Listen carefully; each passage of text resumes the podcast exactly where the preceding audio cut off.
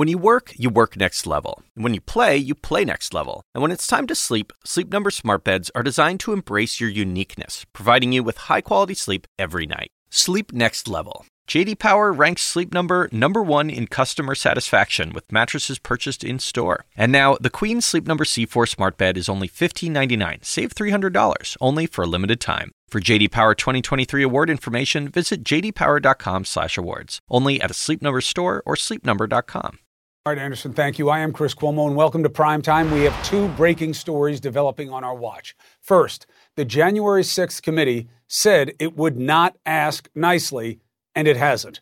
Four subpoenas to Trump's four horsemen Mark Meadows, Steve Bannon, Dan Scavino, and Kash Patel. Now, to be clear, a subpoena implies no wrongdoing on the part of any of those men. It's just a demand that they must come testify. Now, why them? The chairman of the committee says all four had communications with the White House or were working in it or in the days leading up to the insurrection were involved, and we're going to unpack what all that means. Also, we're going to unpack strategies afoot for all of those men to say nothing at all. We also have exclusive new details in the Gabby Petito case. On top of the breaking news that a federal arrest warrant has been issued for Brian Laundrie, the fiance of Petito, who remains nowhere to be found, we have new details. Now, first on the warrant, it was issued in Wyoming. That's where Petito was found dead Sunday. But there are no charges in it related to her killing. The warrant is for the quote, use of unauthorized devices related to Laundrie's activities following the death of Petito. He is indicted on one count of using an ATM card that may have been Gabby's. The indictment, frankly, is unclear on that point. But it does say Laundrie used a debit card that wasn't his to amass $1,000 or more. The FBI says while this warrant allows law enforcement to arrest Mr. Laundrie, the FBI and our partners across the country continue to investigate the facts and circumstances of Ms. Petito's homicide. And the attorney for the Laundrie family put out a statement saying, quote, the FBI is focusing on locating Brian, and when that occurs, the specifics of the charges covered under the indictment will be addressed in the proper forum. But for now, that when is very much an if. We have new details surrounding the hunt.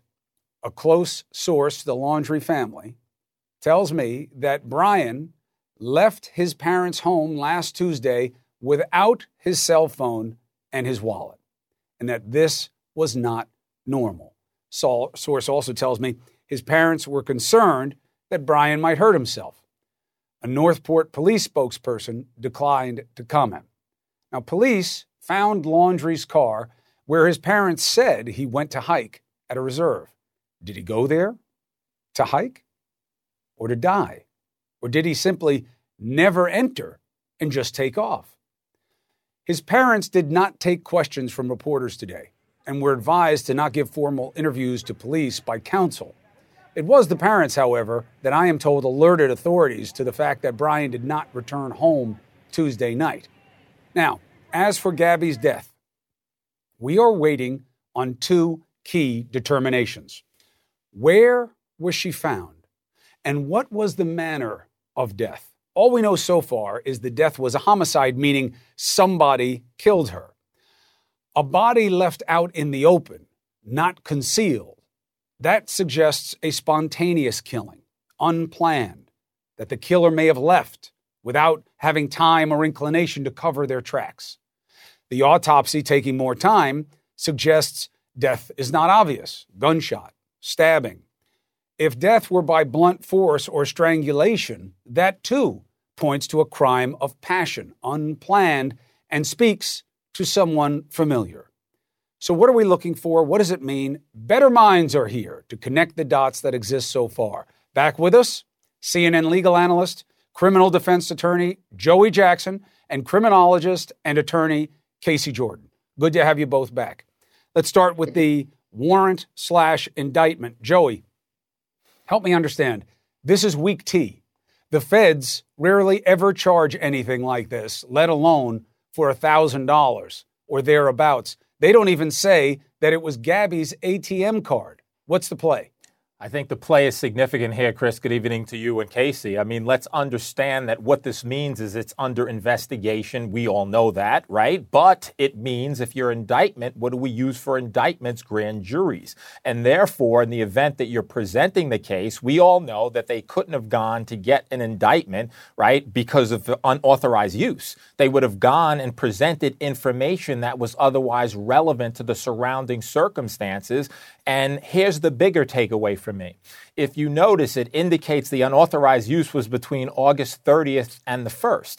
So if it was between those two dates and they're alleging unauthorized use, there may be some information with respect to when they believe, right, she was gone, disappeared, or dead even. So they would have had to present information that gets someone to reasonably believe, right, a grand jury, that indeed that she was missing and or dead at that particular time. And so it seems to me that this is one, right, shoe to drop of a tremendous shoe that's going to drop moving forward with respect to what we're all looking for. I think what they're waiting for are the results potentially of the autopsy so they could present that information and they could have more critical and clear info to present in order to get the indictment for murder. Uh, Casey, let's talk about that with you. This is your area. Um, the questions that I suggest how was the body found? And what was the specific manner of death? Are those the key at this point? I think everyone is thinking exactly along those lines. The so called cause of death is what we're most interested in. Again, you, you spelled it out beautifully. I'm predicting strangulation or blunt force trauma, and that would suggest a crime of passion. I, I don't think we have any reason to believe this was a long, drawn out plan, anything premeditated or deliberated. You can tell the relationship from all the evidence was just fraught with stress, and the fighting was escalating and probably got even worse after they were ordered to be separated for a cooling off period after their encounter with the police. But I think what we just need to understand right now is that the the uh, arrest warrant is just following the money. There could have been many uses of uh, a fraudulent um, use of the credit card. We're assuming it was Gabby's. But where that is, is it still going on? That's the real question. They know so much more than we know. The real issue is we need to get him in handcuffs into police custody. And by issuing a federal arrest warrant. It's like a masterful APB across the entire United States. I think he's going to be sighted by people, assuming he is still alive, and they're going to call the police. And police, no matter where you are in the United States, are going to have to put him under arrest. Once he is in the box, in the interrogation room, I think we're going to get answers that we need to piece it all together. Joey, in your experience, and, and Casey, uh, weigh in if you want, um, the time that Gabby was deceased, how long she's been out there, how big an impact uh, could that have in the ability to pinpoint exactly what was done to her? Yeah, you know, I think that, Chris, as you have pointed out previously, the timeline is significant, right? and so, what you're going to do if you're trying to build a case for murder is you're going to look at the timeline that you have laid out with respect to the trip, with respect to when things started getting dicey in August, right? Regarding where her whereabouts were, regarding the interactions that they had, that is, her and Mr. Laundrie, that were negative, that were, you know, pretty much conveyed by bystanders. So, we get to that. But then we get to the other issue issue, which is her missing and then her subsequently found dead. And so when you look and you're piecing that together, I think investigators critical in an examination, a forensic examination, is when you look at cause of death and based upon, not to get graphic, but the decomposition or what have you right. of the body, you're going to be uh, able to identify when that occurred. Chris, I think that this indictment is big on that particular issue, as I noted before. I think they believe, right, certainly that she was in a position not to consent for him to use the unauthorized card. Right. So if they're believing she's not in a condition to consent, what does that tell you about the forensic examination? What does that tell you about the timeline? And what does that tell you as to their belief concerning his activities, which stem much larger than this unauthorized use? I think that's coming soon. So every time we get a step of new information, we need to analyze it and I will call on you both. Joey Jackson, Casey Jordan, appreciate you and thank you. Always, Chris. Good to be back here. to the big news on the insurrection investigation. Four top Trump White House officials subpoenaed, which means you come and talk or you get punished. That is what the January 6th committee wants. Will they get it? House panel wants answers on what Trump was doing during the deadly attack and in the run up to it. Again, will they get them? How could they not? That's the question. We have a member of the January 6th committee to talk about which way this can go. You know him, Congressman Adam Schiff. Next.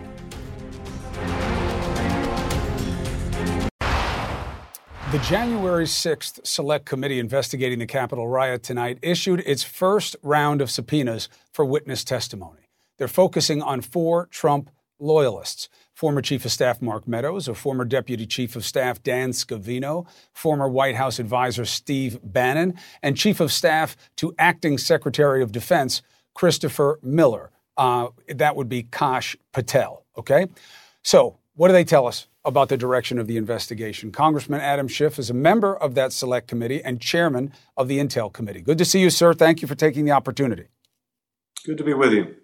Uh, why are they first? Well, these are four important uh, witnesses. They're all very close to the former president. Uh, some were in direct communication with him on January 5th, on January 6th. Uh, they are reportedly uh, in communication about how to overturn the results of the election. Uh, uh, Mark Meadows, for example, involved with the Justice Department trying to get the Justice Department to put pressure on Georgia to decertify the results of the election. Uh, there are innumerable areas that we want to question these witnesses about, and uh, and these are four early witnesses that we want to hear from, and will help us uh, direct our focus on others as well. What does it tell us, though, about the direction of the inquiry? How Trump centered is your focus?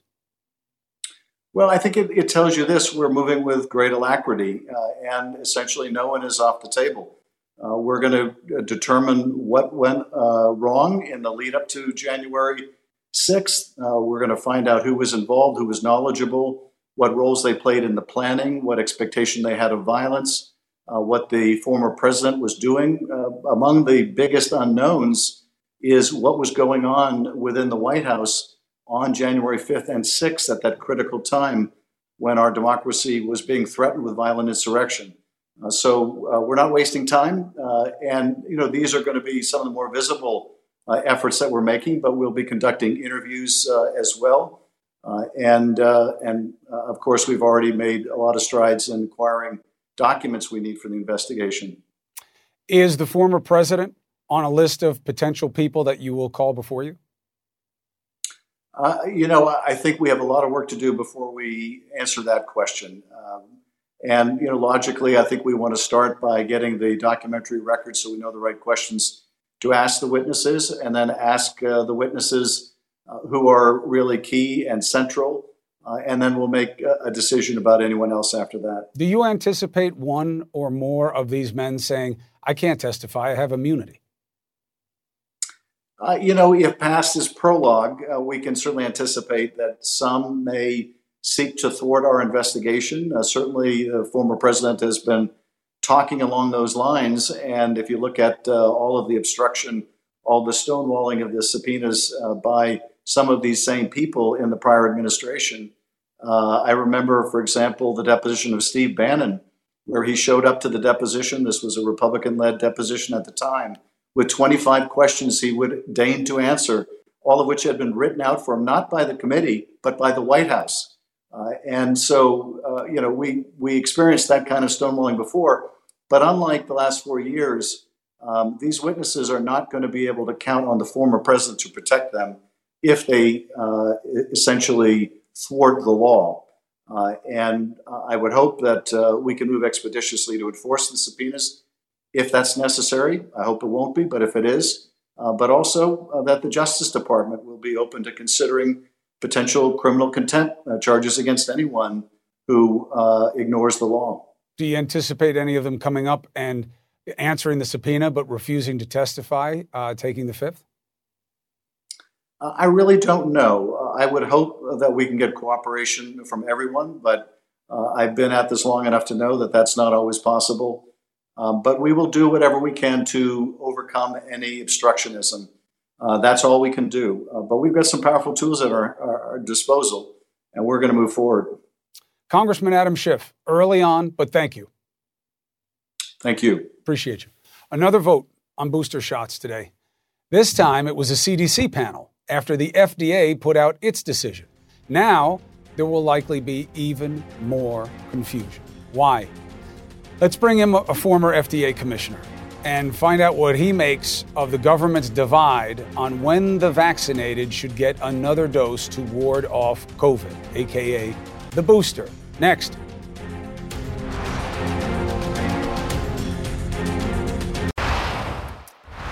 CDC advisors met today to discuss boosters. The arguments were long, the arguments were messy.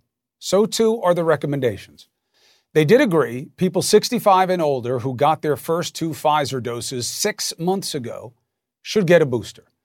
Same for people 50 and older with underlying conditions. For folks under 50, they were divided. In the end, they did recommend boosters for people 18 to 49 with underlying health conditions, but not for people whose jobs put them at high risk of infection. Now, that's different than the FDA's emergency use decision, which authorized boosters for people like healthcare workers and first responders. Now, these are just recommendations.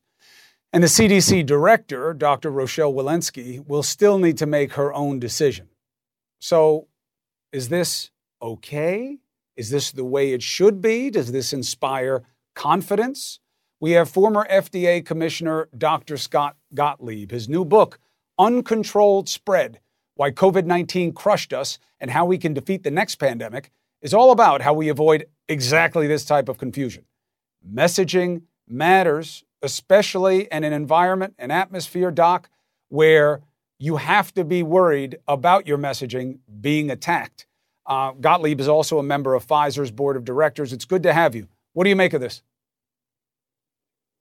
Well, look, I've seen situations before where the FDA and the CDC disagreed on certain aspects of how immunization should be distributed, but this is the sharpest disagreement that I've seen in modern history between the two agencies. And I think it calls into question whether or not we had the right institutions and processes from the outset we relied on a process that was invented for largely determining the childhood immunization schedule, where FDA renders a decision about the safety and effectiveness of vaccines, and then CDC holds a separate process to make recommendations to providers on exactly how vaccines should be distributed, largely to children. And in, in the setting of a public health crisis, when you want to send a coherent message, between the two agencies. You don't want to show confusion that could sap public confidence. Perhaps we should have brought these two agencies together and reimagined a different kind of process where they work together from the outset to come up with unified recommendations. As it is, the split between the two agencies, I think, creates the perception that the government doesn't really have its act together and there's confusion. And the recommendations ultimately issued by the CDC, I think, are going to be very hard for the medical practice and patients to interpret and actually implement. Now, isn't this what happened the last time where you had the CDC and the FDA and you had recommendations that were complicated? And then that's why states started making their own determinations about what to do. And that fed skepticism about how much people should trust. Aren't they making the same mistake again? Well, with the initial rollout of the vaccine, CDC came up with a set of recommendations about who should be eligible, sort of a sequential process on eligibility that was very Byzantine and hard to implement. They they designed different groups of people who they thought should be eligible based on occupation mm-hmm. and risk factors, and ultimately states tried to implement that. It slowed down the distribution of the vaccines, and many states turned to an age-based regime where they just made vaccines available based on age, starting with old, the oldest individuals and working down the age continuum. And that proved to be much easier to implement implement, and it allowed them to get vaccines distributed much more quickly. Here in Connecticut, where I live, the governor turned to that approach, and it's one of the reasons why the state led the country in getting vaccines in the arms of patients. I think the same thing is going to happen here. This process, in terms of who can be eligible for boosters, is very complex. It's going to be hard for pharmacies to interpret it and implement it, and ultimately, it's going to be, create obstacles at the pharmacy counter for patients to yeah. actually get access to boosters. And the people who are going to be hurt hardest by this are those who already face obstacles getting access to care. Yeah, I mean, but isn't this how we wound up with what we see in Florida? Where, you know, I, look, there's plenty of blame to go around, but I'm just saying that things are supposed to be getting better. Messaging matters. Uh, and messaging has kind of plagued the Biden administration in this regard. And, you know, wh- why would people be wrong to have skepticism? You know, they don't say the same thing. Uh, they don't agree. We're not getting one message. We're getting two, but they're telling us we have to take it. So you got a mandate with mixed messaging. That's a bad combination. Well, I think one of the challenges is that people have lost confidence in public health officials. And coming out of this, we're going to have to reinvigorate public health and create stronger public health institutions. And it's going to be a lot of people who don't want to empower public health officials because the guidance has been shifting. I mean, this is a perfect example where, in the setting of a pandemic, if we did adequate pandemic planning, and this is what I talk a lot about in the book, we might create a different kind of process where CDC and FDA are working together in sync from the outset. The Israelis did that with their vaccine boosters. They brought 50 people together, their best experts. They aligned their regulatory agencies and had one seamless process, came out with a recommendation and implemented it. We went through the same staged process that we go through with the pediatric vaccination schedule. That process is meant to have checks and balances, and it works very well in ordinary times when we have time to implement these things, to deliberate them carefully. But in the setting of a pandemic, when you need to move quickly and you also need to align uh, public health officials around a unified message, message in order to inspire public confidence, you, you might want to have a different process. And this should have been thought out from the outset. And I think as we go forward and plan differently for a pandemic, we might think differently about how we deploy a vaccine in the setting of a public health emergency like this. What needs to happen right now? Uh, it has been suggested that Walensky at the CDC should meet with the top uh, FDA official and come out of a room and say, we're on the same page. Here are the recommendations. I think the most difficult aspect of this uh, recommendation is that it doesn't allow for boosters to be made available to those people who are at significant risk of contracting COVID and having a bad outcome because of excessive occupational exposure. So, people who are healthcare workers who were vaccinated a long interval ago, people who live in congregate settings like prisons, um, school teachers who are in contact with a lot of kids.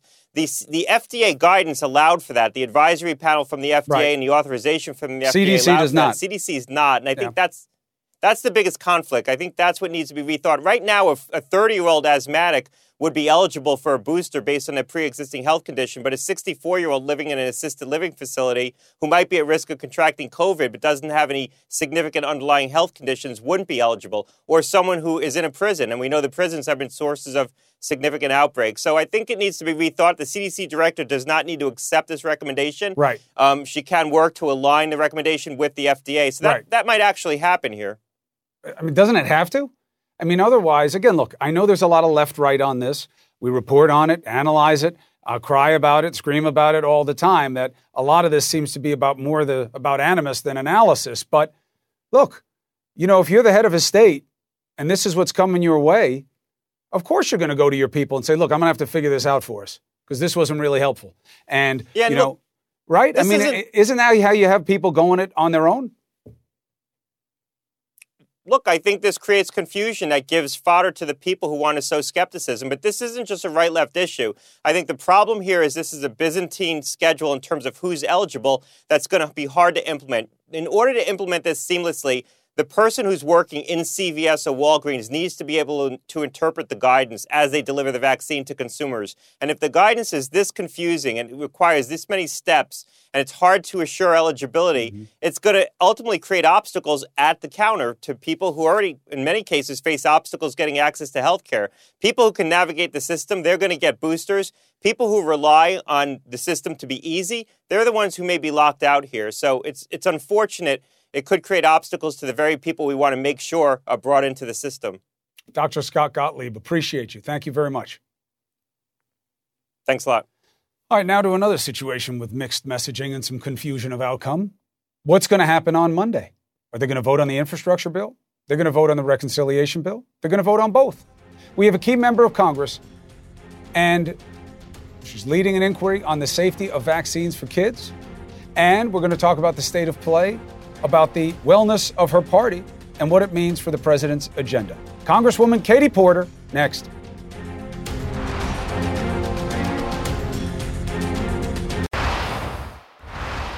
Democratic leadership are talking up a deal to save Joe Biden's agenda from their own infighting.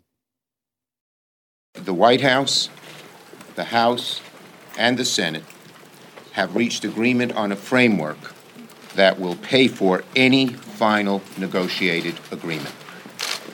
So the revenue side of this, we have an agreement on.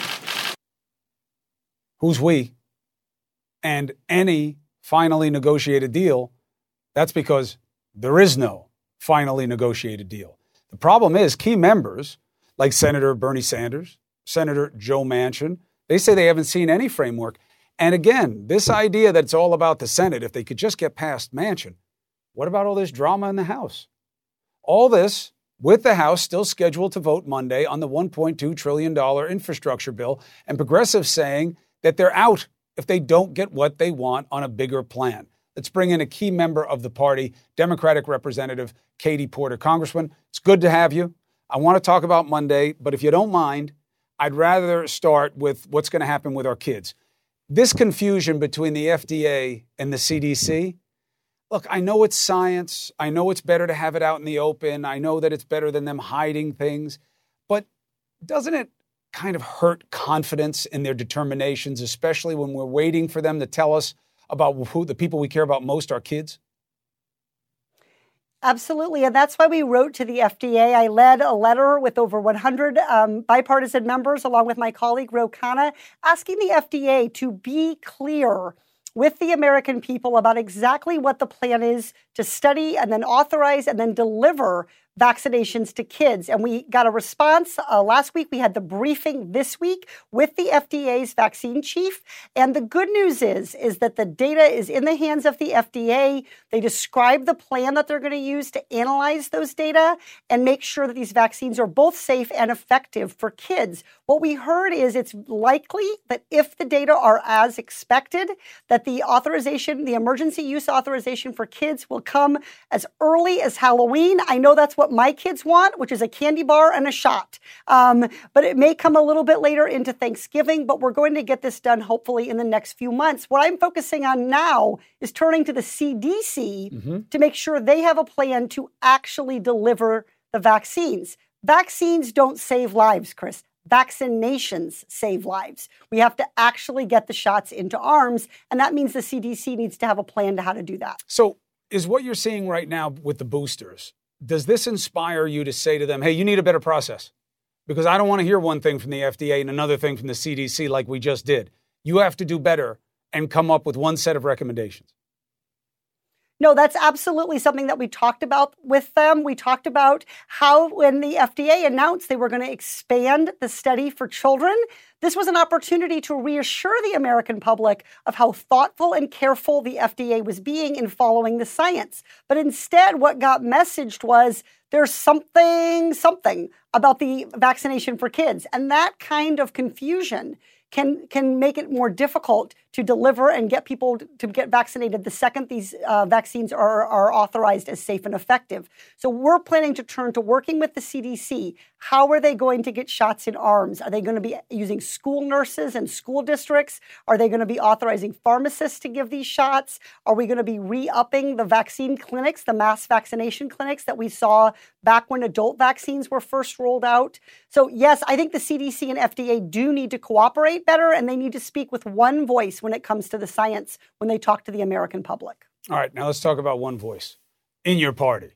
What is going to happen on Monday? Because, you know, Jayapal is saying one thing, and, I, and look, people have to know.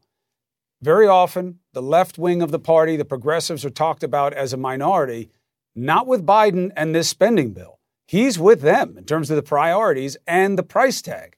But I had Gottheimer on last night, who's you know a, you know, but he's a centrist, a moderate. He was saying one thing, like, yeah, we'll do them one at a time and we'll get them both done. Jayapal saying, no, no, no, no, no. The reconciliation bill is getting done, or we're not doing them both. What's the deal? Well, look, I've talked to Representative Gottheimer, to Josh about this very issue. And what I've said to him is Josh, we were elected to represent men and women. We were elected to represent all different kinds of industries. We were not elected just to deliver roads and bridges. We were elected to deliver roads and bridges and better health care and more affordable child care and a better future for our planet. So doing these things together is consistent with President Biden's agenda. He understands that if you have a road for someone to get to work, it doesn't matter if they can't leave the house in the first place because they don't have care for an elderly relative or for their children. So when we talk about our economy and we talk about building back better, that means building back all of the interconnected aspects of our economy together. And this has been the plan from the get go. This is exactly what the progressives have been saying months ago. This is what Speaker Pelosi has been saying for months. This is, in fact, what President Biden initially rolled out. All right, so help me with this, uh, because obviously you understand the progressives. You're one of the shaper of that caucus. Um, but you know, for a while it was it's just Manchin. If they can just figure out Manchin with a little sprinkle of Sinema on the Senate side, uh, you guys will be fine. Everybody else on the same page. This is all about the House. And here's what I don't understand you guys face an existential threat in the opposition party. They will do whatever it takes from little things like McConnell just flip flopping once again on a key issue, this time the debt ceiling. First time, we'll never let the United States default. Now, we're not going to raise the debt ceiling. That's a little thing for them. They will fight to decertify an election, to overturn an election. And you guys are fighting amongst yourselves? Do you guys get the stakes? Chris, I want to be very clear. What I'm fighting for, what we are fighting for, is the American people. And that means that there are going to be disagreements. I, what I said to Representative Gottheimer, what I would say to these conservative Democrats is Are you not hearing from your constituents about the cost of prescription drugs? Oh, yeah, I'm hearing about that. Are you not hearing from your constituents about the difficulties in paying for childcare? Oh, yeah, I'm hearing from my constituents about that. Okay, I'm also hearing from my constituents about roads and bridges. So we clearly need to do all of these things. And I think that is what people need to be focusing on. We are fighting for the American people. We are fighting to deliver what President Biden knows our economy needs. That's the fight we're in. Republicans are simply standing in the way of delivering for the American people. And by the way, if those Republicans would step up and deliver for the American people, then we wouldn't have all of this drama in the first place because know, these bills would happen. be getting but it's not going to happen. votes in the House. Their position is opposition, and it works for them. Um, now, for you guys, it's different. What happens Monday? Well, on Monday, we're going to do exactly what the majority leader and speaker ask us to do. So we will get those bills on Monday afternoon. We have not been told exactly what we'll be voting on and how this is going to be resolved. But look, this is what the speaker's job is. She is the speaker of the House. She has steered our country through complicated legislation and difficult moments before. And I have every confidence that that is what she is going to do here. And I would just encourage the American people to make their voices heard, to let their representatives know that they want their representatives to deliver on the needs that they have childcare, the cost of college, climate change, prescription drugs, lowering the age of Medicare. These are incredibly popular policies across party lines. So you're right, Chris. The Republicans we see in Washington may be the party of opposition on these issues, but the Republicans that I represent want these problems solved. And that's ultimately what should carry the day. So you believe that on Monday, a reconciliation bill will be put on the floor that the Democrats will pass? I believe on Monday we are going to have a clear path forward to be, continue working on these on these bills. I don't know if the final vote will be Monday, ah. but I think by Monday we will have come together as a Democratic caucus to figure out how we're going to move forward, hopefully in partnership with the Senate. And the president has been working nonstop to do exactly that, meeting with House members, meeting with senators, and trying to deliver his agenda. Monday's a big day. We'll be watching. Congresswoman Katie Porter, as always, appreciate the cogency and the conversation. Thank you so much. All right. Ahead, I want to try to make the most of a moment, right? You guys, witnesses have been coming forward, happening, helping in the Gabby Petito case, made a difference, probably helped find her body. Can we do it on another search? A search for a missing 24 year old geologist, Daniel Robinson. He was last seen in the Arizona desert. Now, we don't have the bizarre aspect of a fiance who comes back and doesn't want to help in the search, but this is almost an equally odd tale. Car found somewhere it wasn't supposed to be. Turns out it didn't just crash there, it drove almost 11 miles. Police go there, they find all his personal effects in the car, even his clothes. But where is he? Daniel's father, David, is here to talk to us about his son and why this search did not get it done. Next.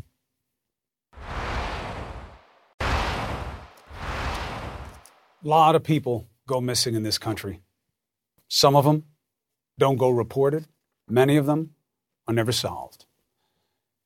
We have a lot of attention and momentum right now because of the Gabby Petito case. Let's see if we can use it to help with another case.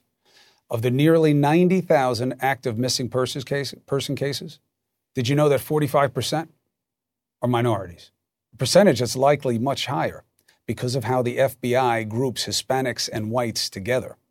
The majority of the missing are men. And even though black men make up just 6% of the U.S. population, they make up nearly a third of all male missing person cases. Among them is 24 year old Daniel Robinson. And this is a very, very odd mystery. He's a geologist, and he was working in Arizona on June 23rd. And he's out in the desert, and he leaves his job site. And that's it. They can't find him. A month later, his Jeep was found in a ravine about four miles from where he was last seen. In the Jeep, clothes, cell phone, wallet, keys, all recovered. Because all the personal effects were there, now we have to ask some questions about the clothes. Authorities say they don't think there was foul play. Well, where is he? Daniel was nowhere to be found. His father, David, has been in Arizona for the last three months searching for his son. David Robinson II joins us now. I'm sorry to meet you under these circumstances, um, but I'm, I'm, uh, I'm happy to give you the chance to talk to the audience about it. Um, first, do you believe that the authorities have done the right job in trying to find your son? Uh, first, thank you, Chris, for bringing me on. I appreciate your time. Um, no, I do, don't think they did enough. Um, you know, the first 24 hours to me is the first crucial, the first 48, 24 to 48 hours, the first crucial moments. And um, those moments wasn't fulfilled. It seems like all of the key discoveries were made by you, a private investigator, and friends who wanted to look. Is it true that your group, let's say, have found the remains of five or maybe six people in your search for your son, but none of them were him? Yes. Um, well, we had uh, seven searches, uh, seven weeks of searches. Um, I created a search um, full of volunteers uh, who worked vigorously out in the desert. We covered a lot of ground around the last places, uh, the last spot that my son was seen, which is the well site.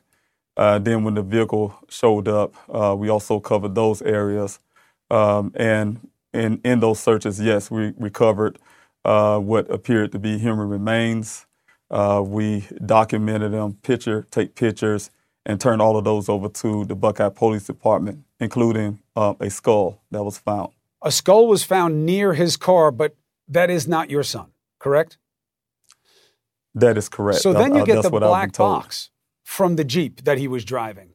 And it turns out, tell me if I have it wrong, that there was some kind of collision, but that after the collision, the car was driven another 11 miles, and that there were other signs of collisions, and that once the car was in the ravine, somebody attempted to restart it almost 40 times. Is that all accurate? That is correct. So, what do you that believe happened to your son? Uh, uh, sir, that that is hard to say. I've been uh, going over this thing over my mind. I talked to his mother, I talked to his siblings, uh, family. We all are confused uh, to what happened to my son. But one thing I do know, uh, my son loved his family. he would not go anywhere without telling us. Um, he would not um, have a desire to be away from his family. he would not go out into the desert. He would not try to join a monastery, which is been told by the Buckeye Police Department. And, and, and my son uh, mysteriously disappeared. That's all we do know. No enemies, no ongoing mental None. illness. He wasn't suffering from anything, uh, you know, any, anything that might cause that kind of duress? Nothing. Uh, my son is an outgoing going guy. He's he is optimistic. He had dreams. He have dreams um, of things he wanted to do in the future. he loved to travel. A matter of fact, um, you know, he had plans for his family to come visit him um, in July. Um, you know, um, I had plans to be here to see his vehicle for the first time. He's proud of that Jeep. And, um, and for, for myself to see that Jeep uh, the first time in, in the situation that it was in is very devastating for his mother and myself and his siblings. I'm very sorry that you're in this situation. I'm not going to say for your loss because we don't know where your son is. And as you get right. developments, uh, you're going to be able to get in touch with me whenever you want, and we will update. and I will make sure that people see the picture now of him, where he was, and we'll put it on social media also. God bless and good luck going forward. Yes, sir. Uh, thank you. If you have seen this man, let us know. We'll put it on social media as well. We'll be right back with the handoff. All right, we got a big episode on this week's Handoff podcast with a very special guest, although it was kind of a surprise. My mom. You won't want to miss how it is that she wound up on the podcast and what it was that she was there to say. So you're not going to want to miss it. All right, open up the camera on your phone and point it at the QR code at the bottom of your screen, okay? That is going to take you to a link where you can listen. Open up the camera, point it at the QR code, just like it's a menu. Where's the QR All right. code? It should be at the bottom of the screen. I don't think we have it on our monitors. There it is. I got it. I don't see it, but that's okay. I got it. Uh, that's Don Lemon. You hear? He is the co-star. Uh, he is of the handoff. At least no, your mom's episode. a star. Your mom's a star. He's usually week. the main star. There, He's there the are co-star. no co-stars. She didn't care. No, That's we one are thing our mothers cameos. share. This is no cameos. respect for what we do. So here's the thing. My, my mom has been on my other podcast, Silence is Not an Option, and she takes over. And when she's on the podcast, everybody loves her. Oh my gosh, Don, I love you. I think your mom and my mom should do a podcast. Forget about us. They're way more interesting than we are. Chris, your mom, Chris's mom turned 90, by the way. She looks that, fantastic. She looks younger than you. You're lucky. Oh, you better I mean, hope she she turned her 60. aid in. She turned 60. I'm sorry. She 60. younger The than nine is upside down. It's, it's a six. It's yes, not a I nine. screwed up. She wasn't. Here's the funny part. My mother wasn't supposed to be on the podcast. she right. heard me talking about her and came down to where I was because she wanted to make sure if I was going to be talking about her, I would push her program. And she came down Yeah. with a business card and gave it to me and said, "Read this." Anyway, Yeah. it's one of those uh, one of the It's nice really great. So, But uh, uh, honestly, we talk about the times, what's happening now, not being able to see family, especially during COVID, not being able to spend the time with our mothers, especially who are, um, you know, they're getting up there as, you know, you know, I, I know they're going to get mad and say, I'm not getting old, I'm not getting up there, don't say that. But it's been really tough. I mean, uh, you've been a little bit closer to your mom. I'm not sure how much you've been able to see her. I've been further away from my mom. I've only gotten to see her Right. once in the past 18 months. I've been a lot more lucky. Obviously, when I was sick, and then after that, we were kind of, you know, keeping my mom protected. She's healthy, though. I mean, you know, she, she really is uh, doing well. But she was actually with us uh, for the weekend, so that was great, uh, and that's how she found her way on onto the podcast. Um, but it really is talk, uh, turning into um, taking a look at people's reactions to the handoff. I'm glad that the depth of it is uh, being provocative and evocative for people uh, of listening to things, thinking about it, challenging, feeling different ways. It's good. Makes it worth the time. Yeah, yeah. Hey, listen, I got to get to this breaking news, which was your breaking news. Uh, we're going to follow up on involving uh, the Petito investigation. So I will see you soon, my friend. I love Take you, D. Lemon. Love you more. I'll talk to you later. We all do things our own way. And since the way that each of us sleeps is unique, you need a bed that fits you just the right way. Sleep Number smart beds make your sleep experience as individual as you are, using cutting-edge technology to give you effortless, high-quality sleep every night. JD Power ranks Sleep Number number 1 in customer satisfaction with mattresses purchased in-store. And now, the Queen Sleep Number C4 smart bed is only $15.99. Save $300 only for a limited time. For JD Power 2023 award information, visit jdpower.com/awards. Only at a Sleep Number store or sleepnumber.com.